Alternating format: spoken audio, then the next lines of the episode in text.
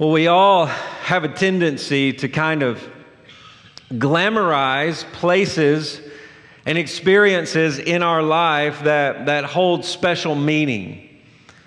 Memories of events, where we were, the experiences, the people we were around at those times. When we think about those good moments in life, if we're honest, we all have a tendency to glamorize those moments. And too often for me, when I introduce others to places that are special to me, places that I think are just amazing, amazing things happen here. Others, through a more objective lens, often walk away kind of disappointed. I thought this was amazing. I thought this was a great place to be. This happens a lot with my family. Many summers ago, we decided, because uh, we didn't have money to go to the beach that summer, that we were going to take a few days and go to Lewisburg, Tennessee. If you don't know, that's where I grew up. And I thought, this is going to be an amazing few days. I'm going to introduce my kids to places that were so wonderful to me, where I had amazing childhood experiences, like the place I learned how to fish. New Lake in Lewisburg, Tennessee. See, in Lewisburg, we had two lakes there was Old Lake and there was New Lake. And I learned to fish at New Lake with my uncle. So I'm going to take Titus and Nathan, and we're going to go and we're going to see this place. And I envision this vast lake before us, this glorious scene of a father and his two sons, the smell of live bait. It was going to be amazing. And yet we pulled up, and the lake was way smaller than I thought it was as a child. And it just so happened this was in early August, and it was, it was on this day 103 degrees. And we're standing there sweating, and you're not going to catch any fish in this lake on this day. And then there was the smell of just trash everywhere. No one had been to New Lake in a while, I don't think. And then the smell of manure from the farm next to it. And we were standing there, even with my granddad, and we were all miserable. And I'm, we're going to have fun at New Lake today. And they're sweating and they're miserable. And one of them asked me, Can we at least go jump in this lake? And I said, No, son, notice the no swimming signs. And then there was another experience just a couple years ago. We were coming home from vacation, a much better vacation at the beach. And we decided to stop in Birmingham, Alabama. This is where I met Danae. This is where we lived seven years. And I just had this idea we're going to go by the place where I first spotted and laid eyes on my wife on the college campus where we met for the first time. And as we're driving up, I envisioned all our kids seeing this beautiful campus, the Alabama pines everywhere.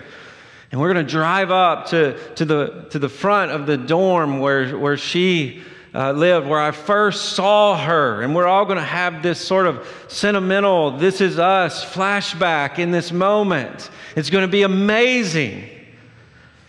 And we pulled up, and the trees were gone, and there, the building was actually gone. And we pulled up in a car, and I said, Okay, kids, this is where I met your mom, right here. No, I think it was over there. Maybe it was around there. I actually don't know where we are. And the kids are like, You met her in a parking lot, Dad. That's great. But we, we often have those places and those experiences that in our minds, and good things happen there. Those experiences are good, they're not bad. But in our thoughts, in our, in our mind, we, we think they are amazing. We think they are awesome. And then others with a more objective view, they step in and they kind of yawn. Okay, what's so great about this? Well, I believe that this will be much of our experience in heaven.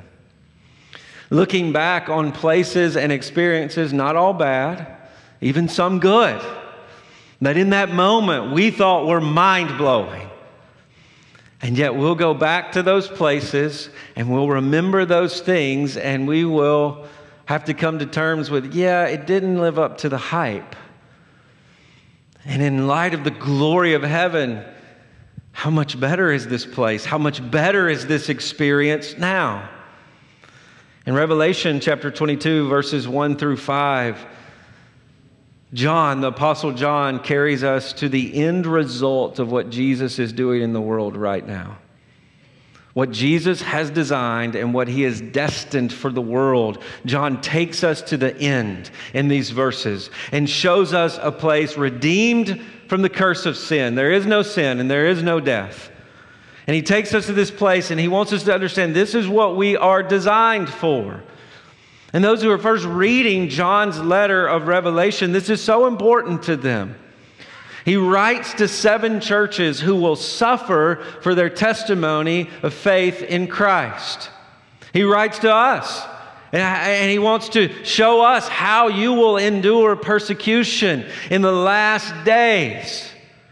And the way that you are to endure is you are to see beyond the veil of this world.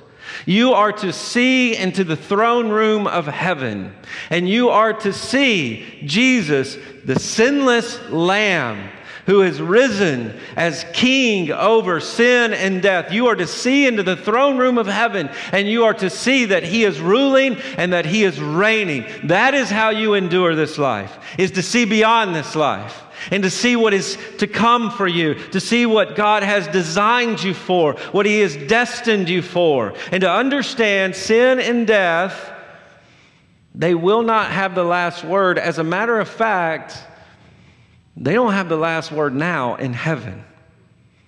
And you're to see that and believe that. And here he gets to the end of what Jesus is doing in creating a new place for us.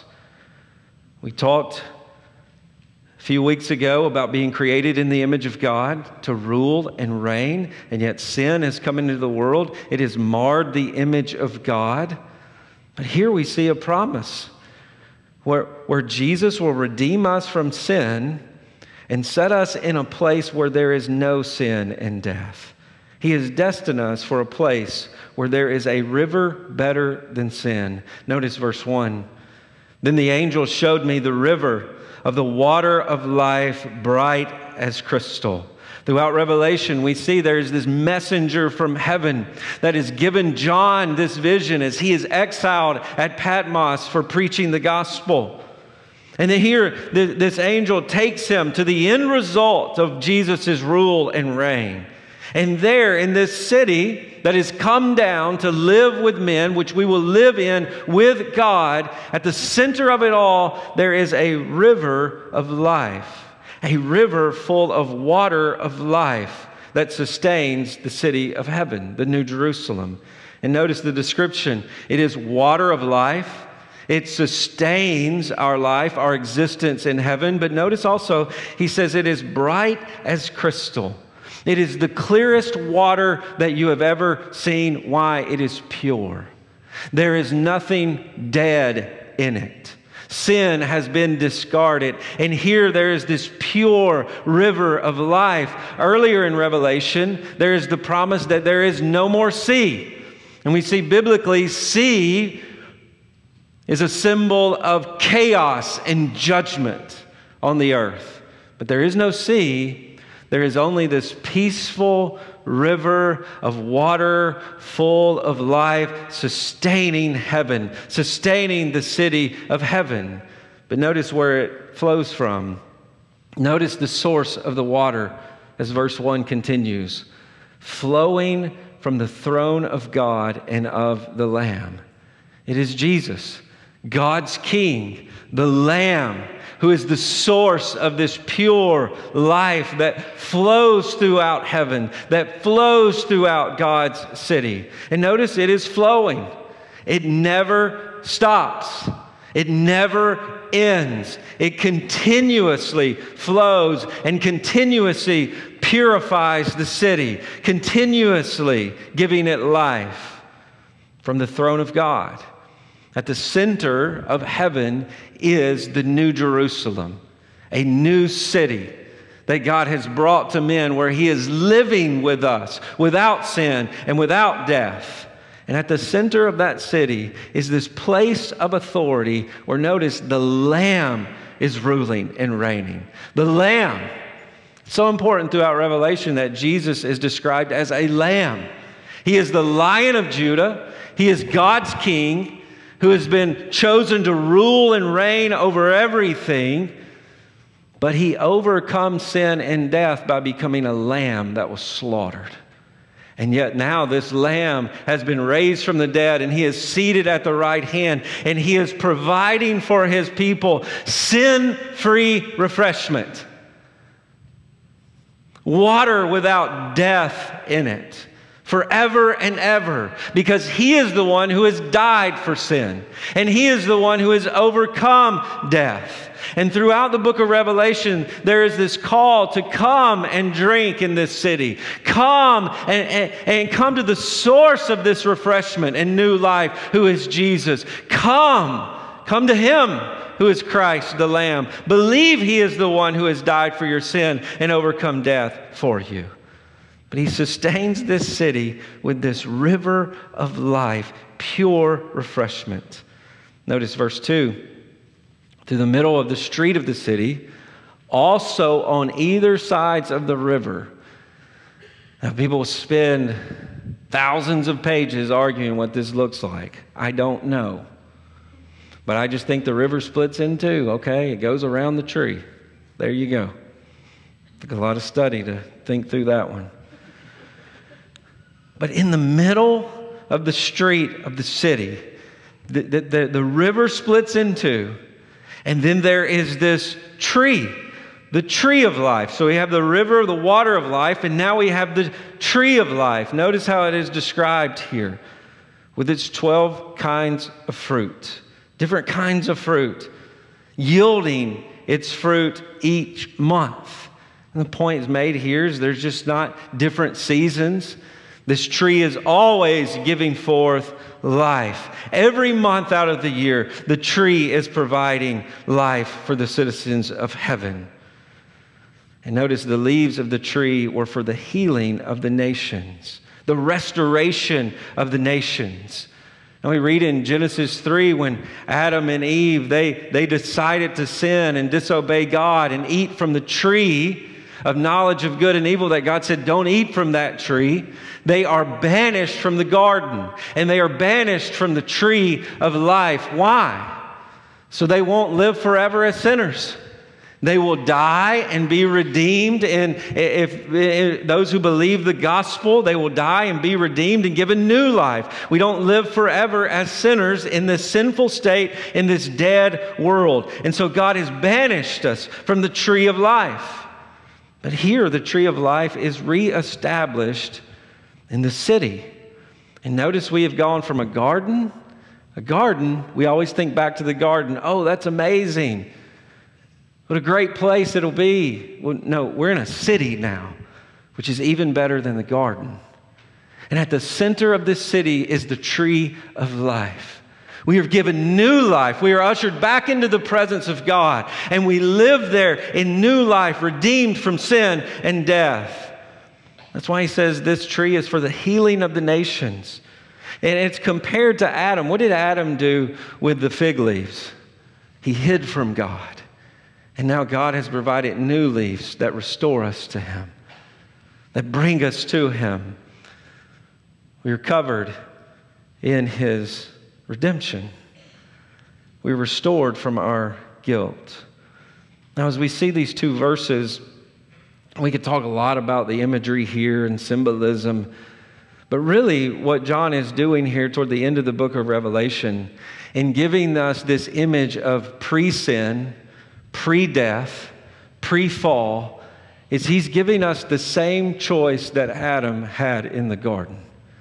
Here is a not a garden, but a city for you to live with me forever in. And here today, you have the choice that Adam had in the garden. And here is the choice. Will you believe that God's provision of life is better than the provision of sin and death today? Will you believe that God has provided something so much better than even the garden? A better place in heaven, a city, a new Jerusalem where He will live with, it, with you forever with no sin and no death. Will you, will you believe what He says? That's the same choice Adam had in the garden.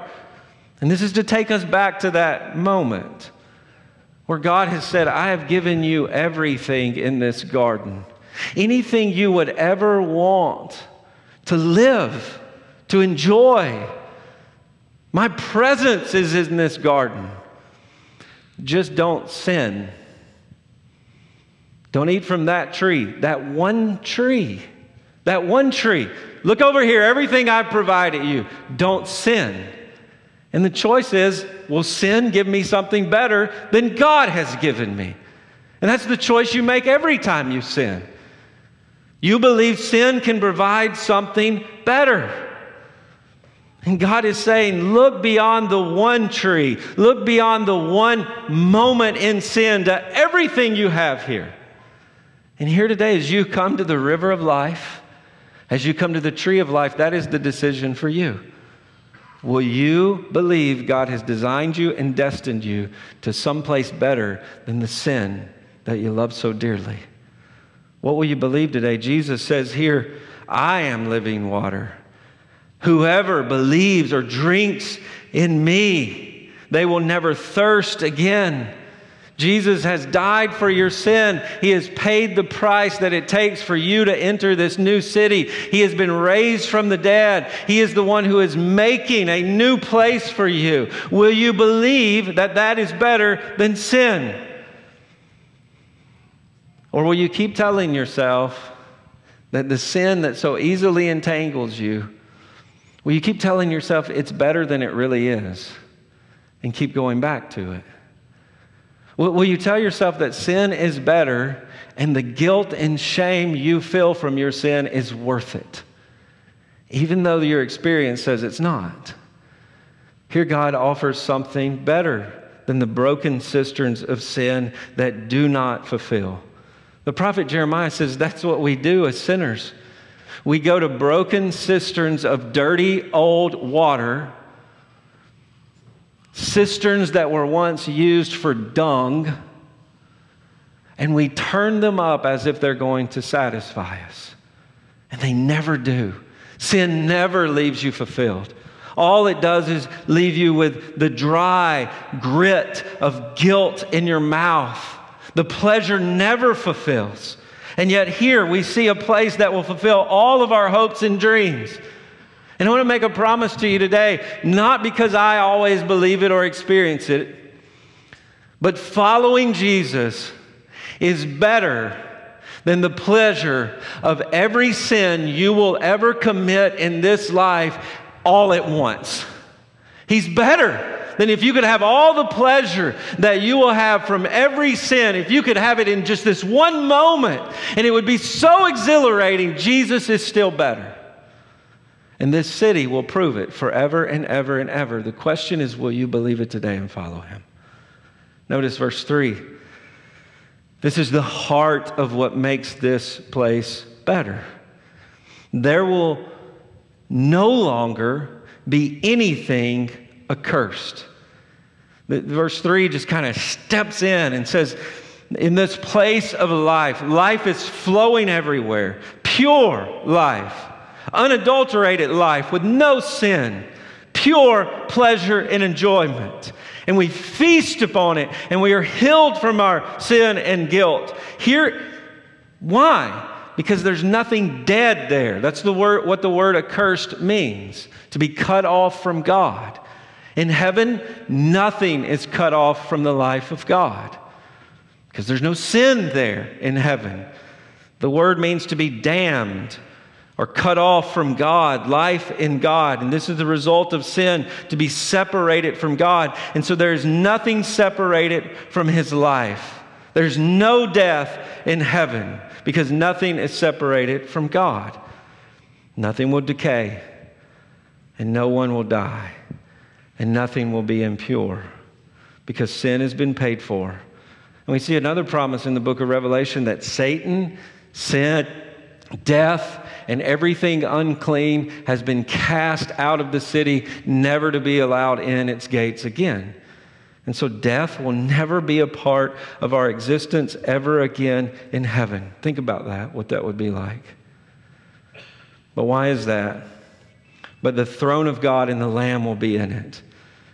He's overcome sin and death and he rules in this city. And so there cannot be sin and death because God lives there and he reigns among men. And one of the things that we see in the book of Revelation is that we move from the altar to the throne.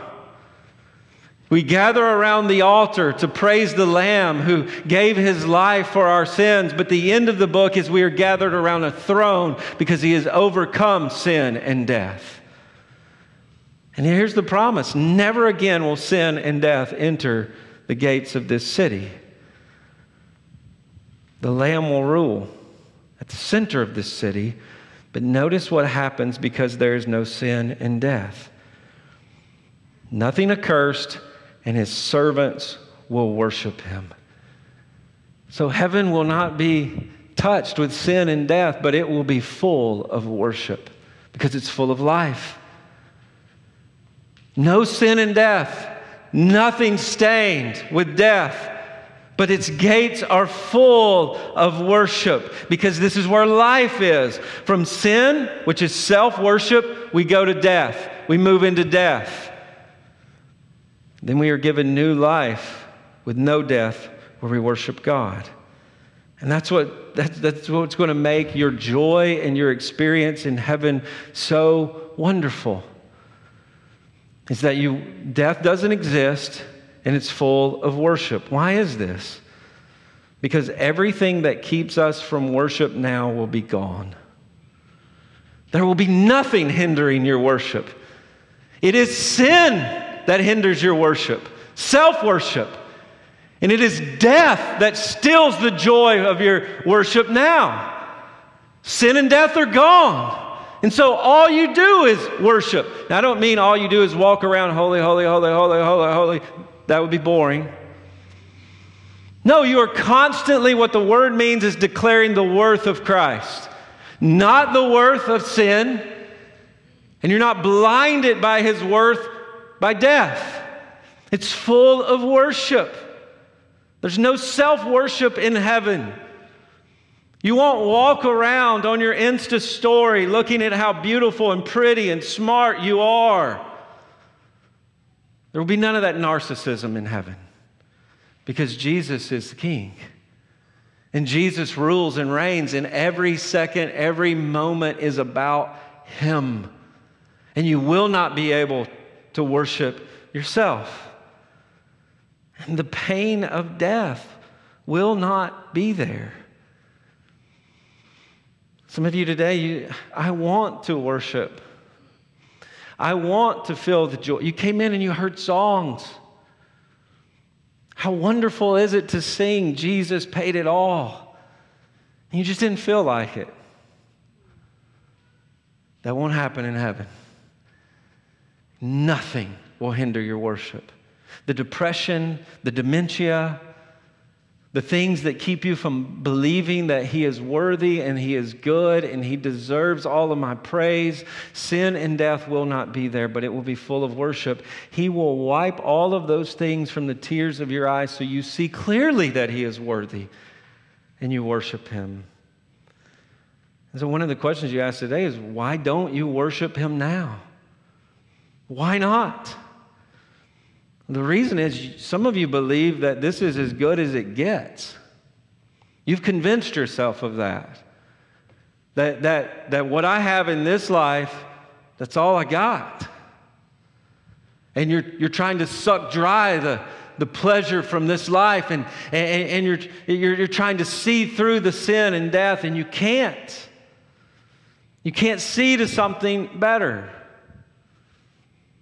Other, others of us think this is, a, this is great. I wouldn't want to go anywhere else.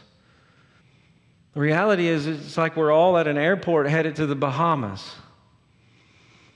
And, and, and we walk around this, this airport and we forget where we are going. And we look around and say, This place is amazing. Look at the beautiful pictures on the wall that someone printed off of the internet and put in a frame. This escalator thing that is flat, this is the most amazing thing I've ever experienced. They have phone charging stations here. The food is wonderful. They have a TGI Fridays here. This is amazing. I love the airport. And you forgot where you're going. And you can't look beyond this raggedy old airport. This place that is scarred with sin and death. The, the, the news of death that I heard this week, just in my own life, is overwhelming. And I thought often this week, in heaven, we will not hear that news again. We will not be updated on cancer treatments in heaven. We will not hear news of the friend from high school that died. And you sort of have that anxiety in your heart. I'm that age too. We won't feel that in heaven. There's no sin, there's no death. We will constantly declare the worth of Christ. And so that is your choice now. Is to gaze beyond the film of this world and see right now in heaven the angels, creation, everything is declaring the worth of Christ. He is worthy. There is no death there.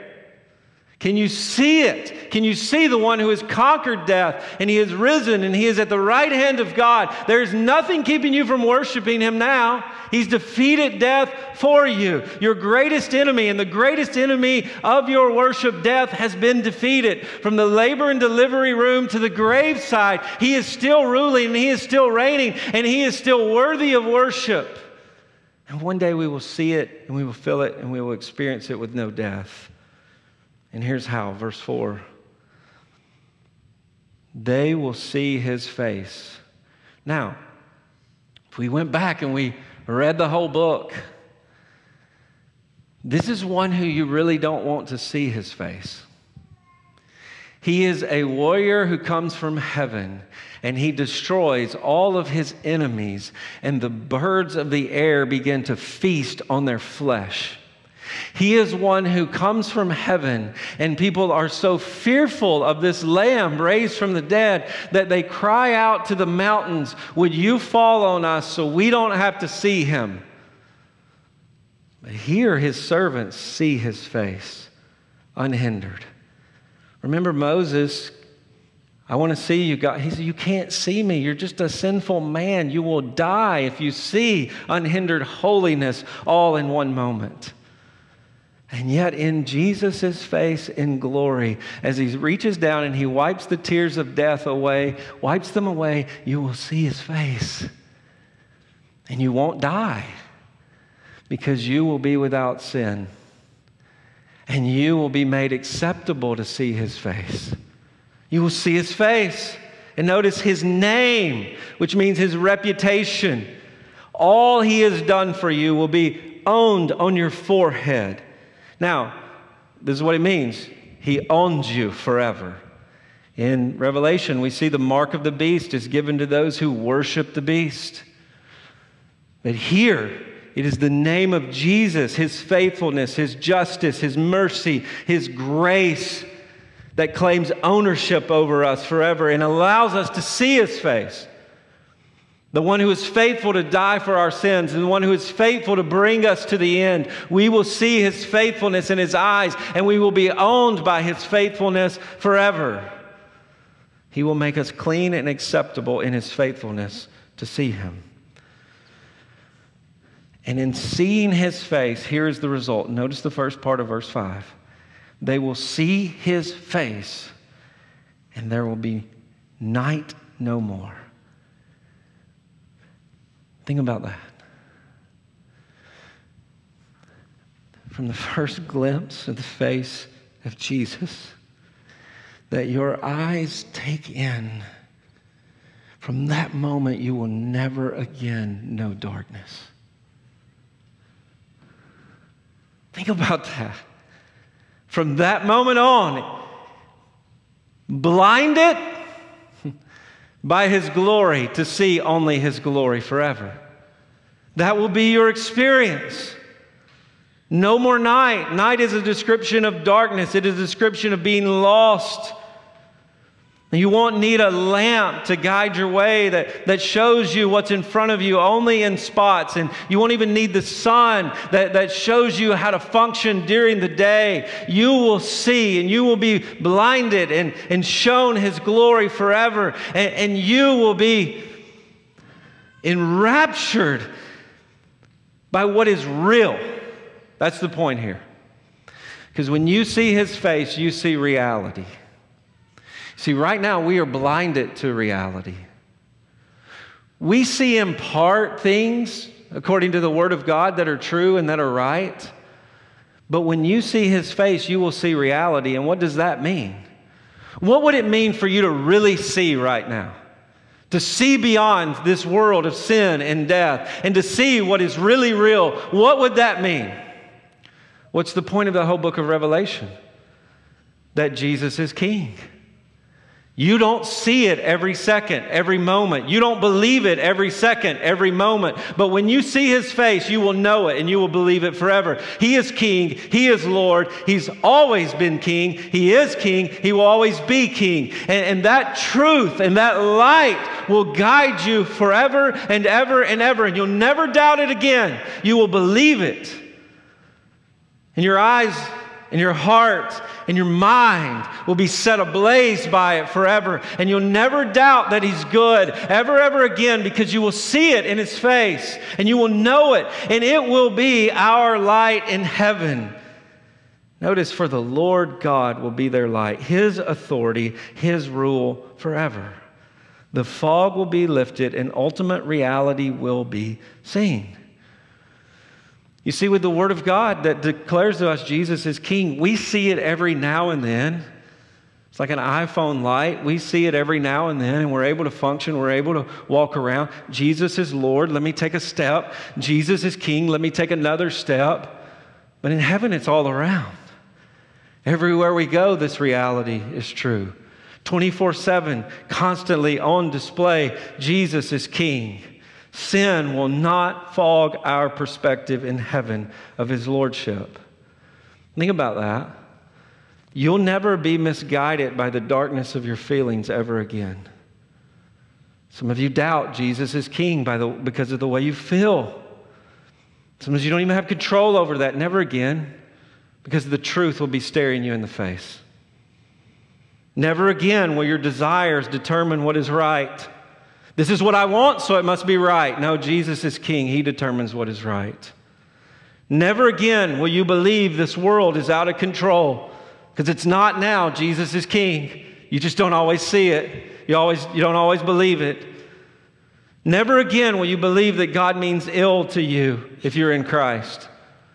You'll see it. He's good. He's faithful. He's true.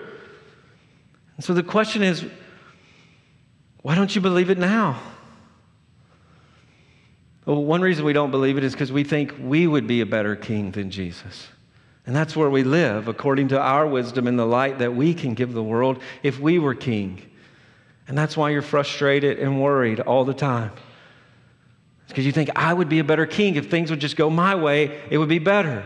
Here's the reality some of you couldn't get to church on time today. That's fine. But that was supposed to be a joke. Nobody laughed. What makes you think you can run the world? My plans are so stupid and silly half the time, and they never come to fruition. What makes me think I would do a better job than Jesus? We will never think that again in heaven, and we will be okay with it. We will be secure in His Lordship and His authority forever. But notice the end of verse 5 and they will reign forever and ever. This is the end result. God has prepared a place without sin and death where Jesus is the center and focus of everything. And then he says to you and I, Believe in my son, follow my son. Your sins will be forgiven. You will be cleansed from your sin, and you will live in this place where there is no death, and you will reign with him. Reign with him. Isn't that much greater than God's got a wonderful plan for your life? If you walked up to somebody sharing the gospel with them and says, God wants you to reign with him forever.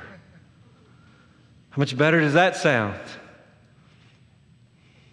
That's the end result of the gospel is that we reign with Jesus forever those who have been martyred, those who have suffered persecution, those who have overcome in the book that, that John has revealed to us. This is how it ends for those who follow Jesus. And here we see that the image of God that we talked about in the very beginning, beginning is fully restored. What does it mean to be created in the image of God? To rule and reign and to dominate.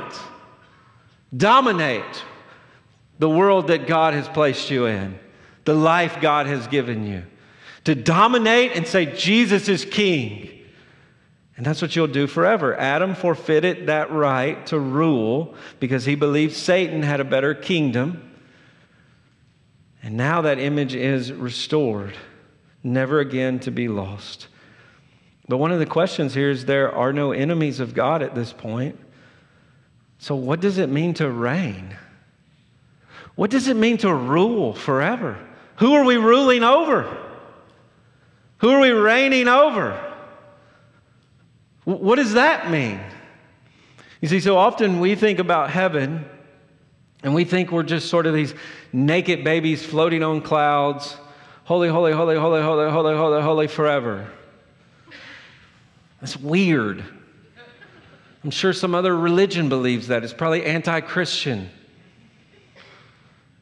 He says we will reign. What will we reign over? Well, the, end result of Revelation is a city. In the same way Adam was to take dominion over everything in the garden, we will take dominion over everything in that city. Everything in the new heavens and the new earth, we will dominate for the glory of Christ. All the skill, all the talent, the way that God made you, male or female, will be made perfect so that you can rule and reign with Jesus forever. That is what God designed you for. That is what, for those in Christ, He has destined you for. His glory will be on full display as you image it forth in this city by taking control of everything. What that means is there will be no more laziness. And there will be no more doubt in the things that you can or can't do. Am I really equipped for this? No, we will work without thorns and thistles for the glory of Christ. Nothing will hinder it. We will create new things that, that we can't create now that are unheard of in heaven.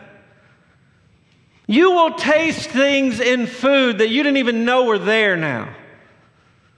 And you will prepare food. You will dominate food. it, you will image forth the glory of Christ in heaven. And everything you do, you will say, This is about Jesus. This is for the glory of Jesus. Look what Jesus has done. Look what Jesus has made. Look what Jesus has provided for us. I believe we'll travel in the new heavens, in new earth. And we'll look at things like the Grand Canyon and we'll say, Look at this ditch. There's another amazing canyon we didn't even know about over here. We will be amazed, and at the end of the day, we'll say, Look what Jesus did. It's all about Him. We will play, we will sing, we will make art, we will dominate the city for the glory of Christ. Everywhere we go, we will see His glory. This is what He has destined us to. And so, why do you keep believing this every day you wake up? The alarm goes off, you wake up, you get up, you go to work, you work nine to five, you come home, you go to bed, you sleep, you get up the next day, and you work nine to five the next day, and you keep doing it over and over and over again. Get up, work, go home, sleep, and you think that's all there is. Yeah, I got to provide for my family and leave something good here and be a good guy. Oh, your life and your future is destined for something so much better and glorious. Why aren't you embracing it now? Whatever realm, whatever God has given you, why aren't you saying, This is for the glory of Christ? You are in an internship here for the New Jerusalem. And he begins by looking around and saying, See Jesus? I know you can't see him right now because of sin and death, but he's done away with sin and death. And if you believe in him, you will rule and reign with him forever. That's where it begins. See, one of the things I want to end with here is heaven isn't just a reset of this life. That's what some of us think. We're going to get to the end, God's going to push reset, and everything's going to start over. That would make this life meaningless. That would make the way He has designed you meaningless. He created you in His image, male and female, and it will all be redeemed for His glory. All things new does not mean all things different. It means the good will be better, and it means the bad will be good. And not just because you look back on your life and think that was amazing and good, because it will be without sin and death. And even New Lake will be new.